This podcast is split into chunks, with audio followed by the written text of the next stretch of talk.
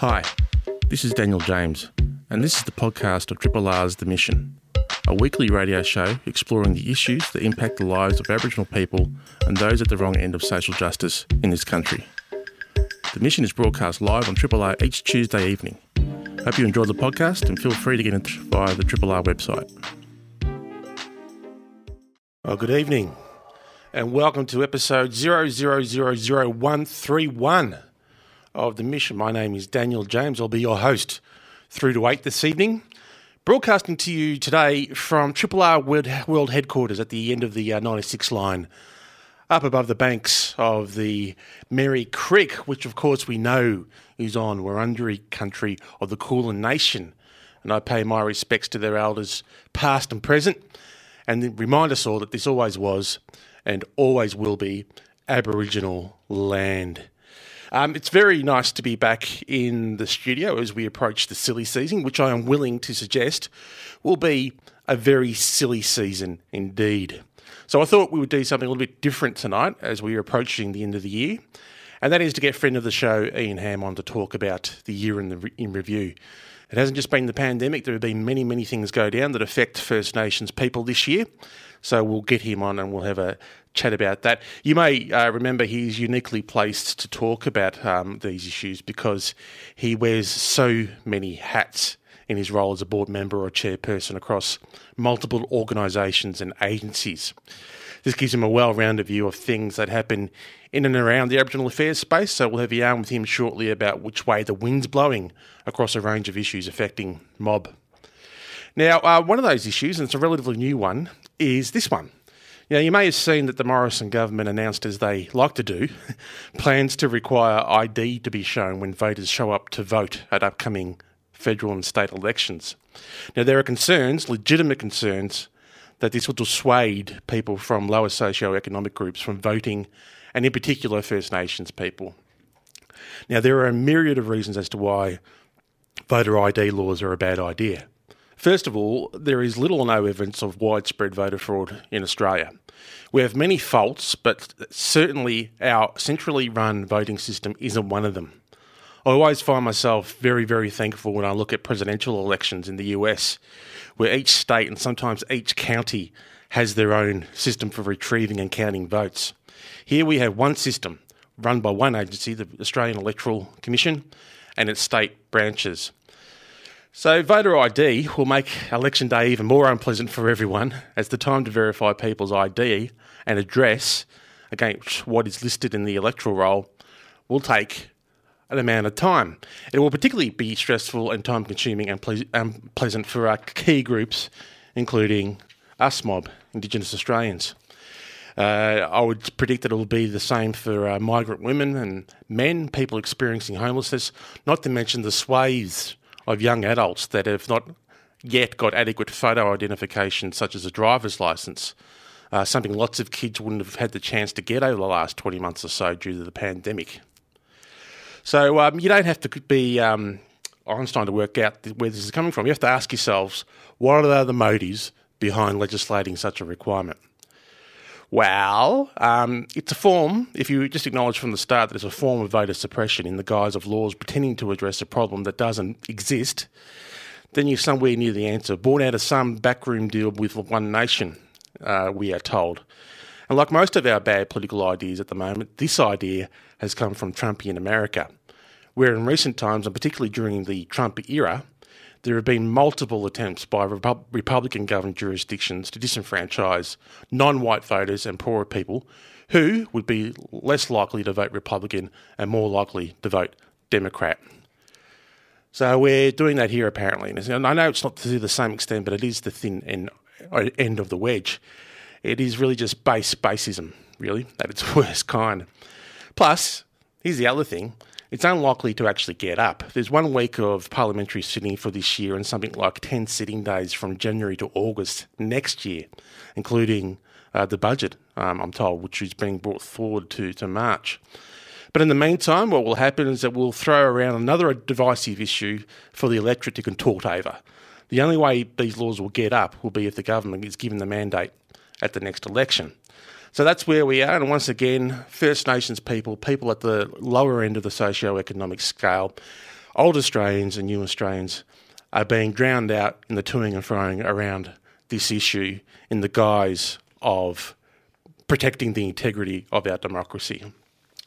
Now, um, the culture wars are just so boring, aren't they? They really, really are. Now, before we get on with the show, uh, we have to acknowledge the, the sad passing of uh, David Dalaithngu. He really was the best thing in every film that he appeared in uh, over his stellar 50 plus year career. Uh, so we'd like to acknowledge his efforts tonight, um, acknowledge the way that he promoted his culture and brought his culture to the screen and to the homes and cinemas of mainstream Australia. And without trailblazers like him, a lot of us wouldn't be where we are today. Uh, as per usual, the best way to get in contact with me is via my Twitter handle at Mr. DT James. This is The Mission. This is a podcast from Triple R, an independent media organisation in Melbourne, Australia. Triple R is listener supported radio and receives no direct government funding. If you would like to financially support Triple R by donating or becoming a subscriber, hit up rrr.org.au to find out how. You listen to The Mission on 102.7 Triple R FM live from Triple R Weld headquarters in Brunswick East or East Brunswick, depending on how you want to talk about it. Now, like I um, said at the top of the show, um, we would take a different approach to this evening's uh, broadcast just because we can, and it's my show, and I can do what I want. Uh, so, with that in mind, I thought I would get um, a very good friend of the show now. I think this is his fifth appearance on the show to um, get Ian Hamm on the show, who is a uh, fellow Yorta Yorta man and uh, has many hats that he wears across various boards and organisations, and he has extensive experience across Aboriginal affairs in a range of portfolio areas. Um, let me think um, education, Aboriginal affairs itself, uh, health, human services, a whole range. And he's also on the board of the National Trust of Australia Victoria. Uh, he's involved with the Australian Red Cross. Inclusive Australia First Nations Foundation chairperson, and he's also the chairperson of the Community Broadcasting Foundation. Now, he thinks deeply about a whole range of issues, or at least pretends to, um, but I'm very, very pleased to have uh, Ian back on the show tonight to shoot the breeze. Ian, welcome back to the mission. Uh, how you going, Daniel? Very, very, very, very good. Um, thanks for coming on. Um, I thought of you when I thought, well, let's just uh, loosen the show up a little bit for tonight uh, and tonight only, and let's just have a think about. I guess it's not not just the year in review. I guess, and I think it's probably the last twenty months of the pandemic while everything else has been going on. And I thought that I would um, get you on the show just to just to shoot the breeze and have a yarn about some of the issues that have been confronting us as as mob in this place. Yeah, absolutely. And there certainly has been a lot over that time. Um, I think because of the pandemic, we've all been focused on that. But the world has still been going round, and there's been lots of stuff happening besides the pandemic. The wheels keep on rolling. Let's start with um, Black Lives Matter. Um, yeah. Now, that emerged, I guess, as an issue generated from uh, the US with uh, the slaying of a black man there at the hands of uh, uh, police officers, and that sparked a whole um, bunch of uh, rioting and protests, as it uh, should have. Not so much the rioting, but the protests, and that filtered its way um, over here, and it became a mainstream movement there, and it, it attached itself to I guess, to some way, to black deaths in custody and the uh, the high incarceration rates that uh, Aboriginal people suffer in this country. What are your reflections um, on the Black Lives Matter movement? And um, uh, was it effective? Is it something that's just you know strolling down the road and the procession has gone now and we're still left with the same issues? Did it make a difference? What are your reflections? Yeah, look, I think I think what made the difference about it was this was captured live by people with their phones. That's people mm. talk about the impact of technology. We've known about Aboriginal people or black people in the United States, or, or, or and First Nations people in the United States, not just the uh, the black community, but the the uh, First Nations community, getting a raw deal by the justice system. Now, this was captured, and this has been going on since you know year dot, as it were, in terms of um, colonisation. But what made this different was that it was recorded it wasn't by word of mouth, it wasn't by forensic evidence, it was just there to see. That made such a difference to how it was in everybody's face that the justice system is not done equally. So when, when, when that was captured and it was shown around the world, um, that this is real and that this happens. And then in terms of Australia getting onto it, and on the top of that, the inquest into the death of Tanya Day here in Victoria. I mean, Yes. that's where Melbourne really focused Victoria. Those two things, and because of the CCTV footage of Tanya Day in the cell in Castlemaine, um, and the lack of care by Victoria Police, who, who were responsible for her, um, I think that really brought that to the fore, and it can never go away. Like as they say, once it's in once it's on in the digital universe, it's there forever. Um, so those two things are going to be there. So I think it actually has made a difference in that nobody can argue about this. Nobody can say that there are different perspectives. Nobody can say that there are uh, different versions. It's there for all to see. So I think actually the Black Lives Matter movement now has a real driver that can be revisited any time that it's um, any time that it starts to wane or that people start to go into that doubt mode about is this real? Is there any substance to it? Boom, there it is. So yeah, I, I, I think for me that's been the biggest change, and that it kept going over the the period of the pandemic. Like I mm. said, the world will still the world still turns, stuff still happens, and the pandemic was the biggest thing, but it wasn't the only thing. Uh, but we should acknowledge that uh, Auntie Tanya Day's family have been amazing throughout this entire time. They were amazing and showed leadership and strength throughout the inquest into their mother's um, uh, pointless death. Really, uh, she should have been in hospital. She shouldn't have been in a police cell. And I guess with Yep. the with the Black Lives Matter movement. To Ian, it resonated here in terms of cases like that of uh, David Dungay Jr., who died um, at the hands of prison officers who were trying to restrain him, and he uttered the same awful words that uh, George Floyd uttered towards the end of his struggle, and that was, "I can't breathe, I can't breathe." Yep. And so that um, case as well was basically another, I guess, motivating factor that pushed the issue along. Yeah, and it was again captured on video, captured on uh, camera inside uh, the uh, the police cells, and then you cannot be. It's indisputable evidence. It's there, and it can't be taken away. So I guess in that regard, um, as I said, the Black Lives Matter movement has actually moved, probably moved from being, um, probably moved from being a pointy end protest around particular incidents to, to now being able to say there is a lot of evidence, repeated evidence, that all can see that there is something systemically and chronically wrong with how justice is administered, not only in this state, but in this country, and indeed in first world nations. We, that's the other part about this, Daniel, which, which if we were in a third world developing country where the political system is completely broken, where society is so inequitable that you can't even measure it, where people are in serfdom, which you could equate to the 16th century in Europe, I could kind of get it, but we're not. The United States, uh, Australia, we are first world democracies, and yet this happens to our citizens. There is something so intrinsically wrong, and we do have the capacity to address it. Uh, but I think we're in a position now where it, the, the accelerator will not come off um, because this can be seen again and again and again. Where are we at, though, in terms of the political will to do something about this? I mean, we're still at a point where we have, you know, Aboriginal men and women dying in custody um, at uh, an appalling rate.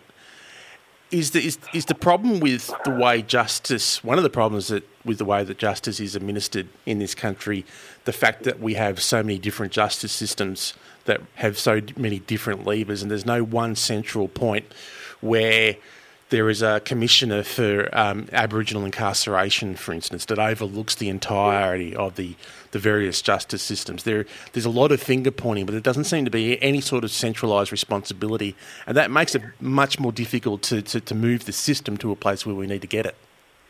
Yeah, I think, look, I think obviously, clearly, we have a number of justice systems in this country. We have your state jurisdictions and your Commonwealth jurisdictions. Primarily, what we're talking about is the criminal justice system, which is at state jurisdictions. Now, we have, uh, uh, we have, six states uh, and two territories.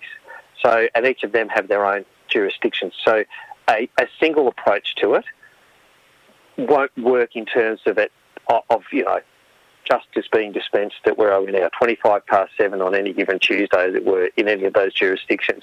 But you can have a consistent, a consistent set of national principles that you should all work to, that you should all seek to get to, or that guide you in what you do. That we can do nationally.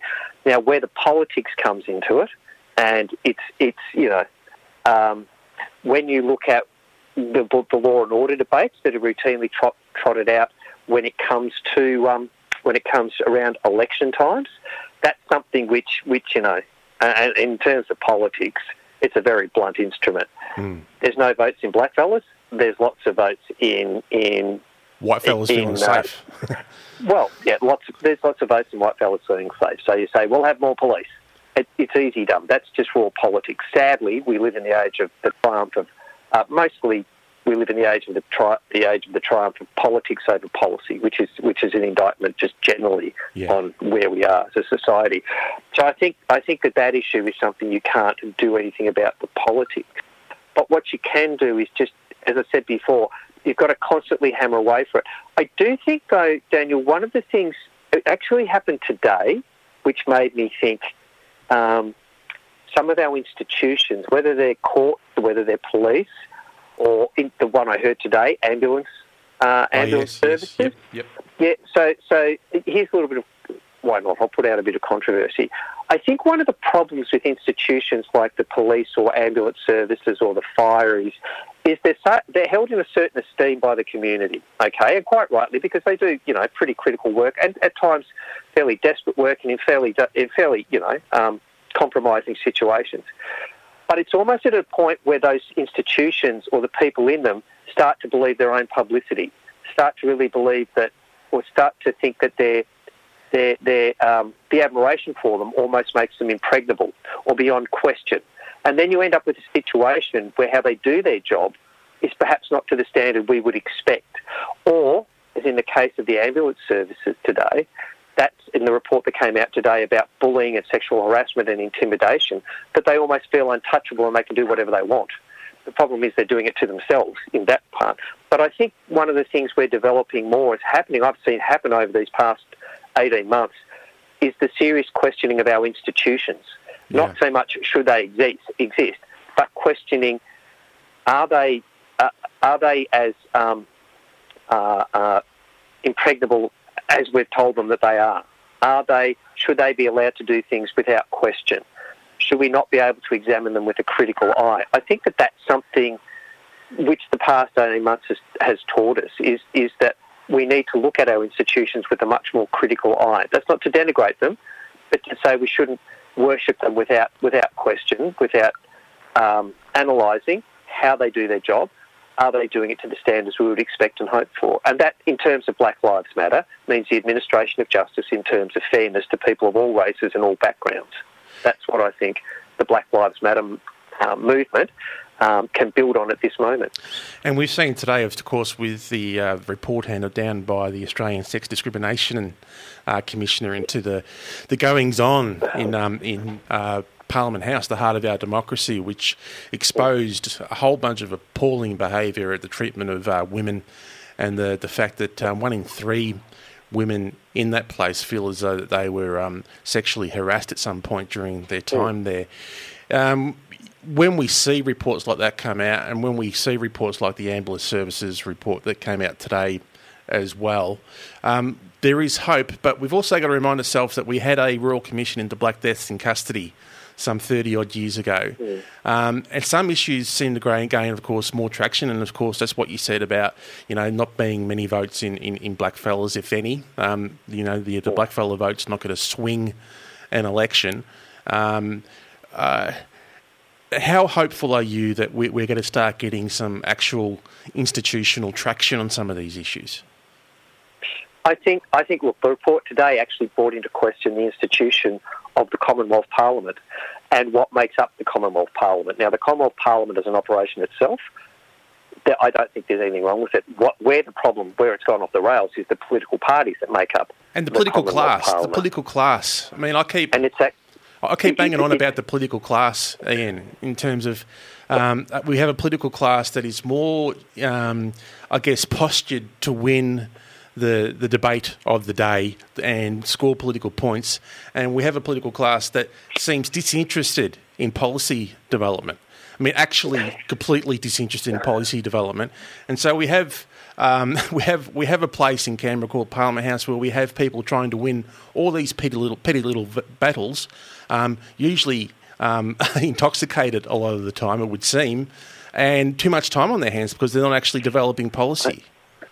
I think I think the issue for me is not so much a political class, but a political profession.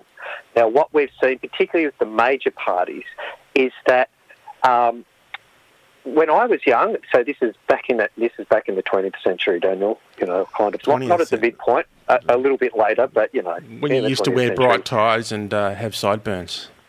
That was the one. Yeah. Please, I was only a kid at that stage, but yeah, you get my drift. But but but then politics wasn't a profession except for a very select few. The bulk of the major political parties were still people who had a life before they went into politics. And ministerial advisors didn't exist. They only started coming in with the Whitlam government. And in state governments, they didn't come in until the 80s, mid 80s, actually, you saw political advisors and stuff. So, so, so political parties were made up of people primarily, and they had much more broader membership.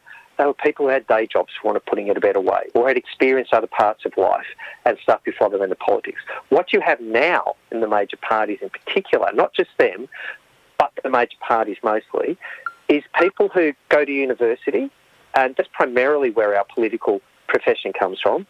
Then they join one of the political clubs, be it Young Labor, Young Liberals, or Young Greens, and then they join the party, and they join the party and they move straight out of university and they move into electorate office, or they move into um, a union associated with the Labor Party, or a law firm associated with the Liberal Party, or one of the think tanks, with the Greens, they might move into a lobby group. They go to an electorate office, something like that. They might get a job as a ministerial advisor. Then they fight for pre-selection. And if all goes well, they're in Parliament. Their basic life has been built around the construct of politics. And they haven't done anything else. So when they do get into Parliament, what they know is politics. And hence your point about fighting the battles of the day to win the points of politics as opposed to thinking long term, what does policy look like? Um, now, that, that's not absolutes. Of course, there's crossovers with that, and there are very good policy people around, and we do have some thinkers in that.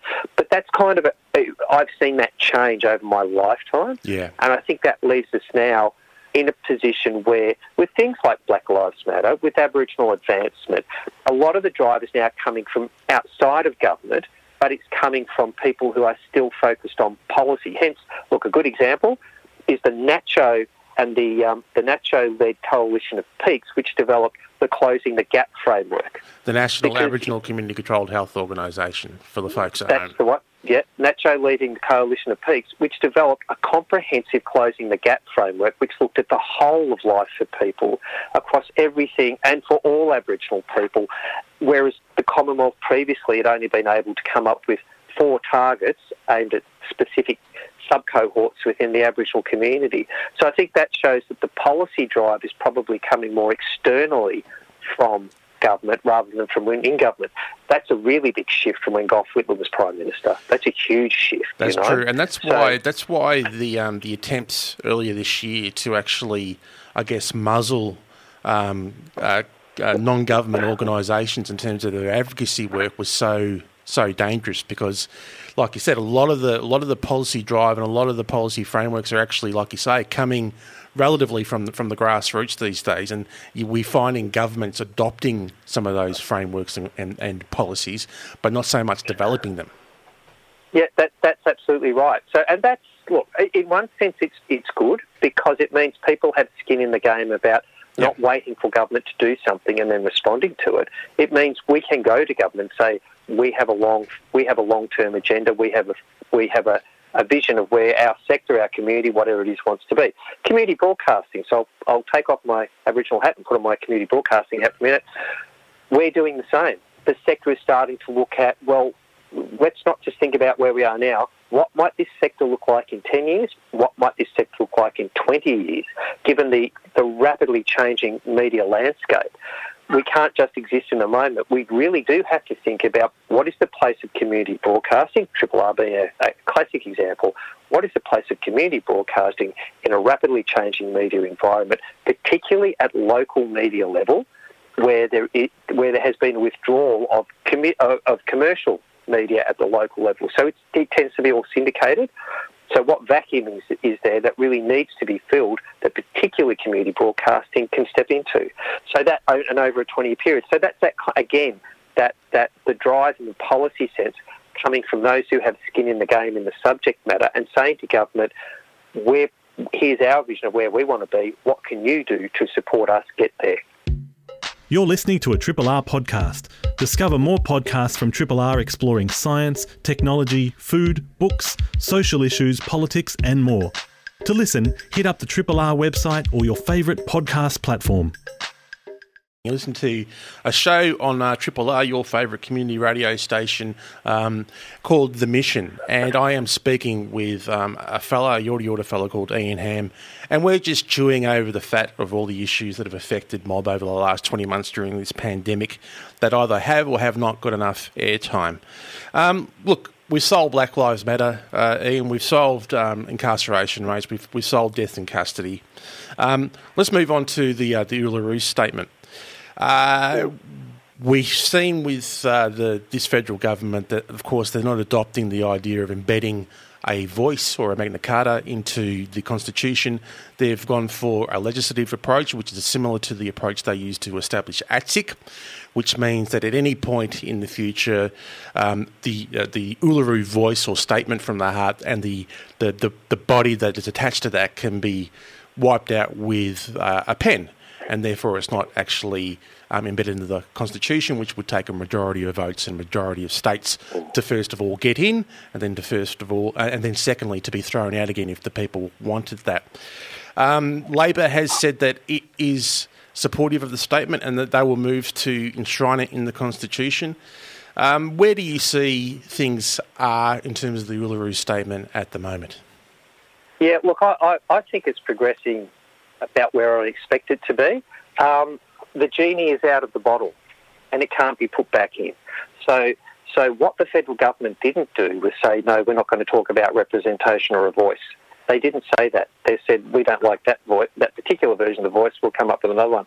But the idea of, of a representation of the broad Aboriginal voice to, to speak on behalf of the broader community, to government, to parliament, it's there that genie cannot be put back in the bottle. So I think in that context, Ken Wyatt has handled this the best he could, given that the government he's in, I mean, it's a fairly, um, how would you say, um, it's got a whole bunch of divergent views. Yes, that's one way of putting it. Is that what I mean? Yes. yes. Okay. So he's managed that. So the genie cannot be put back in the bottle. It's there, and and no government and no minister can put that back in. So so while it hasn't immediately gone to where the Uluru statement went it to, we're on it. We're on a track. We're on a track. We're on a we're on a, a path that we ain't turning back from. How we get to the end destination, we're on the scenic route rather than a straight line. So I'm, I, I I'm get where we're at, and I think this is stuff that we will work through. If there is a change of government, that track takes a different path that track takes a different path. That track goes in a different direction um, because the Labor government have said they do want to take this to referendum. Now, what does that entail and what does that mean? Um, that well, getting the majority of people in the majority of states to get on board with it. Referendums in this country are notoriously hard to win, extraordinarily hard to win. So that in itself is something you would not rush into. You have to build the groundswell and the support and everything like that but as I said, look, I, I, in, in, terms of that, I'm comfortable with it about um, the, the voice department. The other thing about the Uluru statement, just in itself, as a piece of writing and what it expresses, it's beautiful. That document is is that document is almost the, the American Constitution starts off with with expressions of "we the people" and talks about a more perfect union. Its language is, is its language is brilliant in what it communicates. Um, the Gettysburg Address, if you've ever read that, um, uh, Abraham Lincoln said in two and a half minutes what the speaker before him couldn't do in one hour and 45 minutes. And that guy wrote to the president later and said, You said more in that two and a half minutes about capturing why we're fighting this war and what it means to us as a nation than I could say in an hour and a half. So, it, as a piece of writing, in terms of encapsulating the ideals of the people, the hope that we have, and what we bring to the commonwealth of Australia, and what we hope for the betterment of Australia, it's a brilliant piece of writing. It, it, it is, in one sense, I looked at it and I just felt all Ben Chifley. That is, it was Yeah. the light on the hill that we need. Yeah, the, it's, it's, it was beautifully written, and I know that there are divergent views across, um, you know, our community, Ian, as there should be and always are. Uh, we we not all not all um, we're not sheep. We don't all think the same way. But as as a, a document by itself, it, it is just a, just amazing. Not, um, I'll just read from it. Proportionally, we are the most incarcerated people on the planet. We are not innately criminal people. Our children are alienated from their families at unprecedented rates. This cannot be because we have no love for them. Our youth languish in detention in obscene numbers. They should be our hope, our future. Um, it, it, it just it laid it out in a really beautiful, um, poignant, but very direct manner. And I, I I personally think um, one of the things that will um, continue to tar Malcolm Turnbull's uh, legacy was his rejection of it straight away, without even really having talked to any of the stakeholders involved. I, I have to say his take on it as a third uh, chamber of parliament. My first reaction Crazy. was, Malcolm, where did you get your law- degree from? Yeah. The um, TAFE College at Upper Kumbuckna West, or something like that? Because any lawyer will tell you that that would not enshrine, even within the Constitution, that doesn't make it a third House of Parliament. So it's kind of like, Malcolm, you need to go back to Constitutional Law 101, um, you know, which happens in high school. Even even else. even So Barnaby I came take that- around. sorry to the TAFE system. So if I insulted the TAFE system by saying that, I'm sorry. I'm a director of Holmesglen TAFE, so I should be really sorry about that. But but you know, I, I, I just think that that was such a such a silly thing for him to say.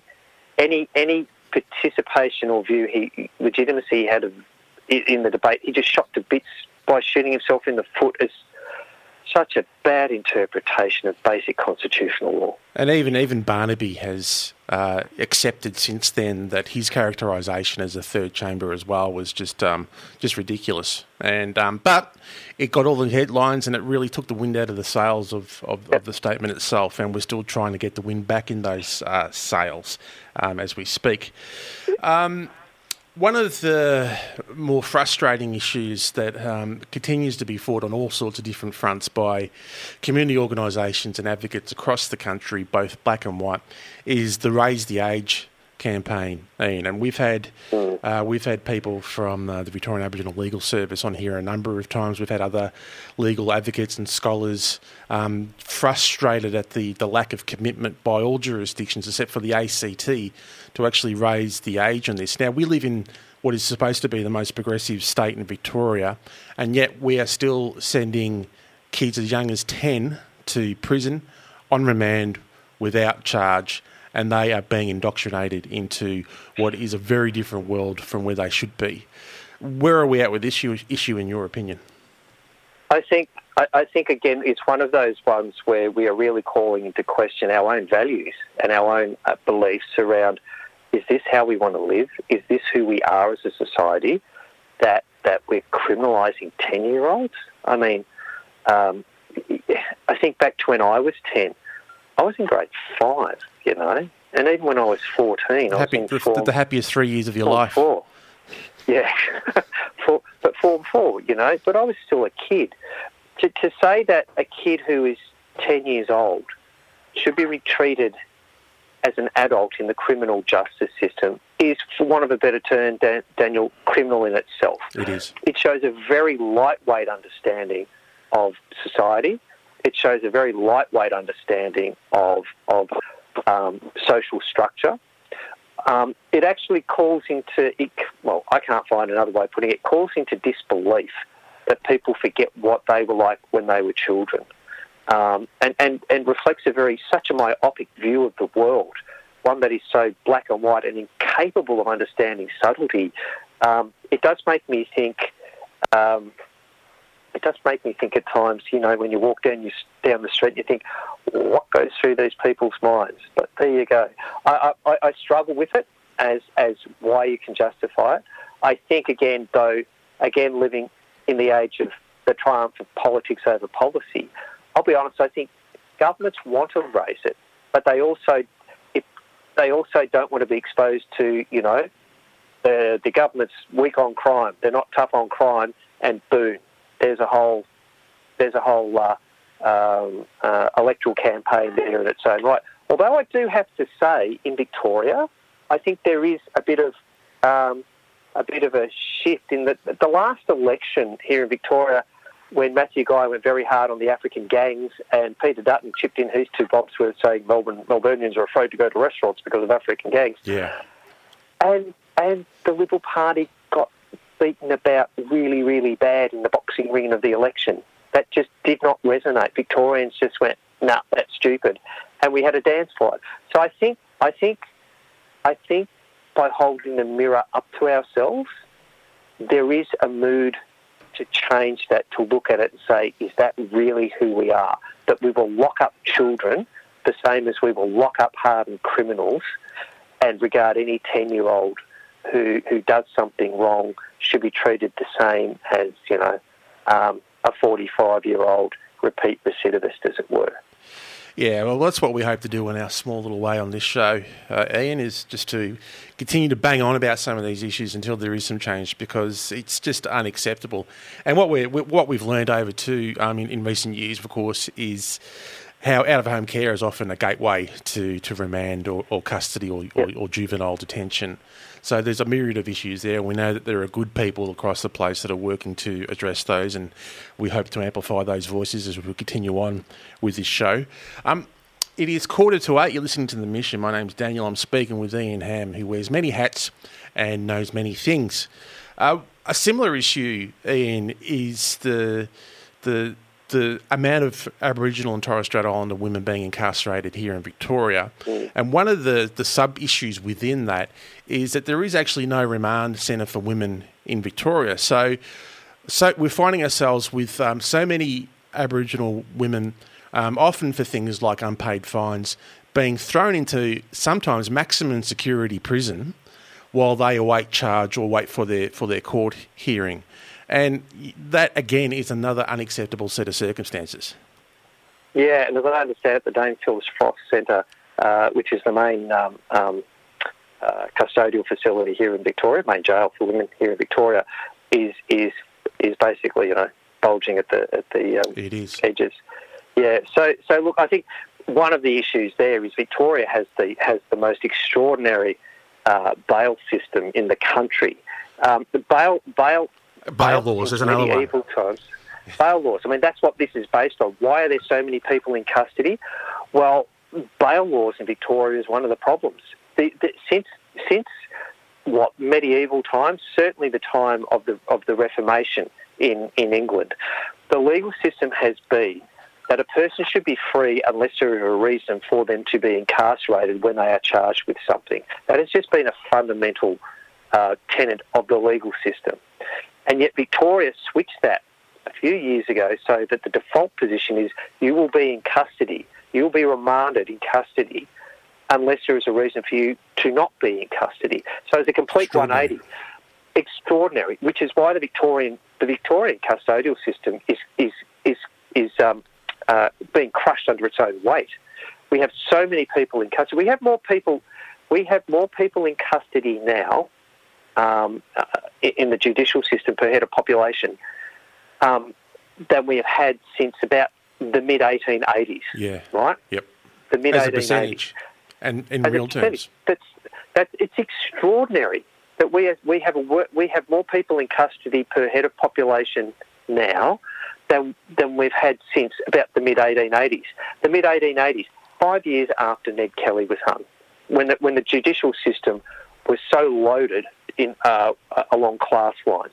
When the police were, if we think we have issues with the police, we got nothing on the police forces of the 19th century in colonial Victoria. You know, mm. give me Victoria Police now compared to those guys, and and that's where we've gone to with our with our legal system. So, and I know the Victorian government is looking at how do we how do we get out of this?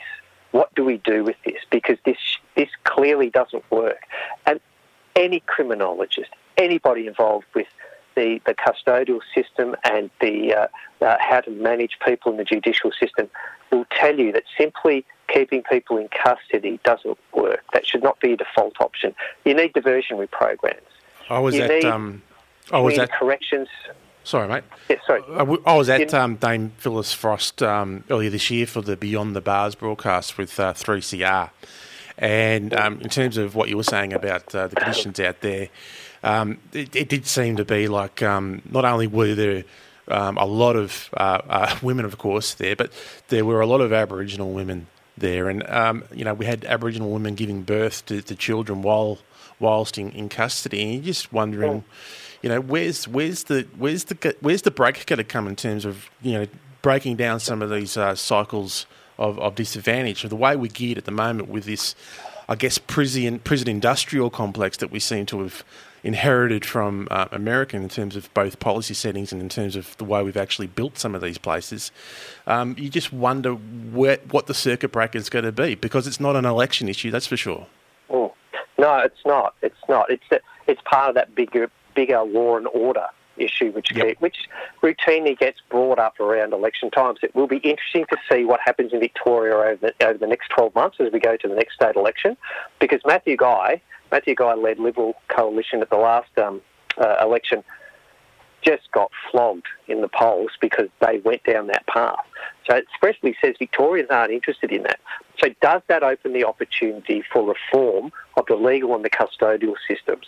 Because it will become something which isn't an election issue. It's not worth trying to fight on because the electorate is just not interested in it and is just not buying it.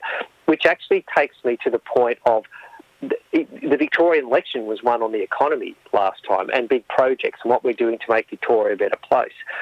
In the Aboriginal community, instead of focusing trying to fix, you know, focusing only on the things that are broken and how do we stop them getting worse, because all that does is just stop things getting worse. How do we actually build uh, a set of circumstances which which which just take Aboriginal people away from getting in that trouble in the first place, getting in those terrible positions in the first place. That's where economic policy and that's where social progressive policy really has to play a much greater part than it has done in the past, so that we don't go into those places in the first place where people are exposed to the criminal justice system. Because, and I'm big on the economic policy, because a basic tenet of our society is if, you, if you're doing okay economically, you just don't come into contact with the criminal justice system. It's as simple as that. You've got a roof over your head. You've got security of, of uh, food. You've got security of, of um, a place of belonging. That that gives you as an individual that security you don't have if you're living in poverty, if you're excluded from the economy, if you're on the fringes of society. And that's where we need to use social policy and economic policy so that our children don't go in the places that we have. Certainly, we need to reform the legal and custodial systems and those other systems, but we shouldn't focus on that. We should be looking at lifting us using using economic policy and broader social policy so that our children just don't have a life that we've lived. Okay, so one more issue, um, one more issue, Ian, before we um, uh, let you go and, and sign off. Um, treaty in Victoria, we've seen Yep. the um, emergence of the Yoorrook Commission over the past, I think, just over 12 months now, the Truth Telling Commission, which is attached to the uh, treaty process and something that um, Aboriginal people have been long asking for for, for such a long time. Uh, how do you see treaty progressing in this place we now know as Victoria? Yeah, look, I think the treaty, uh, the, the, the treaty process. I think there's two things here: the treaty process and the Truth Telling Commission. So the treaty process, I think, is progressing. Um, for some, it's too slow, but I guess when you think about it, this has never been done before in this country, and it's easy to look overseas and say, "Oh, look how they did it."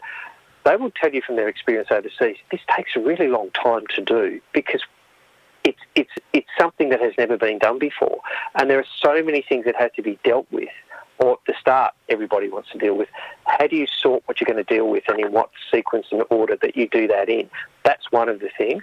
So I think I think that the first People's Assembly and the focus it's giving uh, to, to, if you like, setting the scaffolding for treaties to, to be negotiated is important, and it's going at the rate um, probably quicker than, look, to be honest, probably quicker than I expected, which is really good. Um, some of the things have to be open that they put forward are open to negotiation with the state government. That I think is something new for us is negotiating with the state government as opposed to demanding from the state government. That's a different. That's a different um, Yeah, negotiating way with of the Crown. interacting. Yeah. Yeah, we're negotiating, um, which is new for us and it's new for the Crown, new for the government.